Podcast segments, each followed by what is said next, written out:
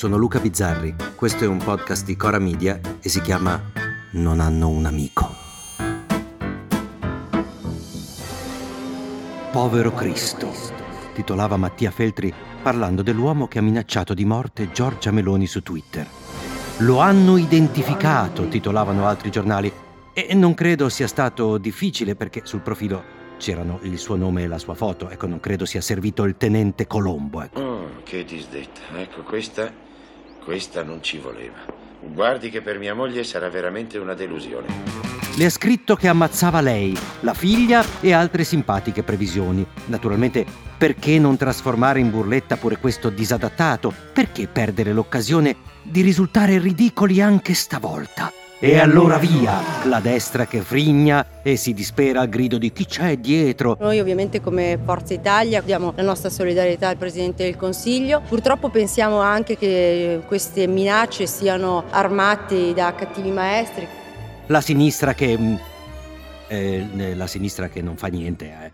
Anzi no, condanna la violenza, ma pensa. Condanniamo tutte quelle forme oggi di minacce che sono assolutamente inaccettabili. E noi che speravamo la cavalcasse. E Conte che anche lui condanna senza se e senza ma e poi invoca la guerra civile se tolgono il reddito di cittadinanza ai suoi elettori. Un esponente politico come la Meloni che parte dal presupposto di rimuovere un sistema di protezione sociale vuole la guerra civile.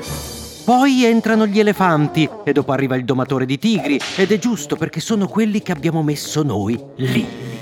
E noi, in tutto questo, chi siamo?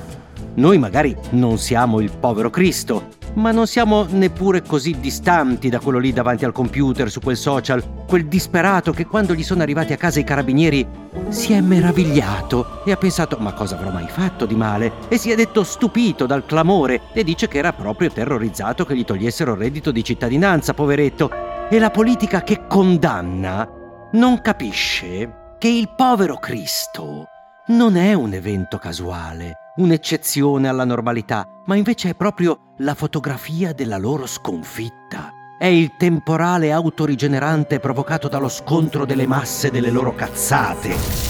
Mentre la politica condanna senza se, senza ma sto povero deficiente, non si accorge che ogni giorno fa in modo che ce ne siano ancora di più. E non solo, non si accorge che forse dovrebbe ringraziare che ci sia un posto come Twitter che ha la funzione di far evacuare questi liquami, di farli defluire, perché chiaramente uno che scrive con nome e cognome difficilmente poi viene a darti una botta in testa, anche se non si sa mai, eh, bene hanno fatto ad andare a controllare. Ma tanto fa ridere amaramente il pirla che si è sorpreso di trovarsi la Digos in casa, quanto fanno ridere più di lui i politici che si stupiscono che il povero Cristo esista.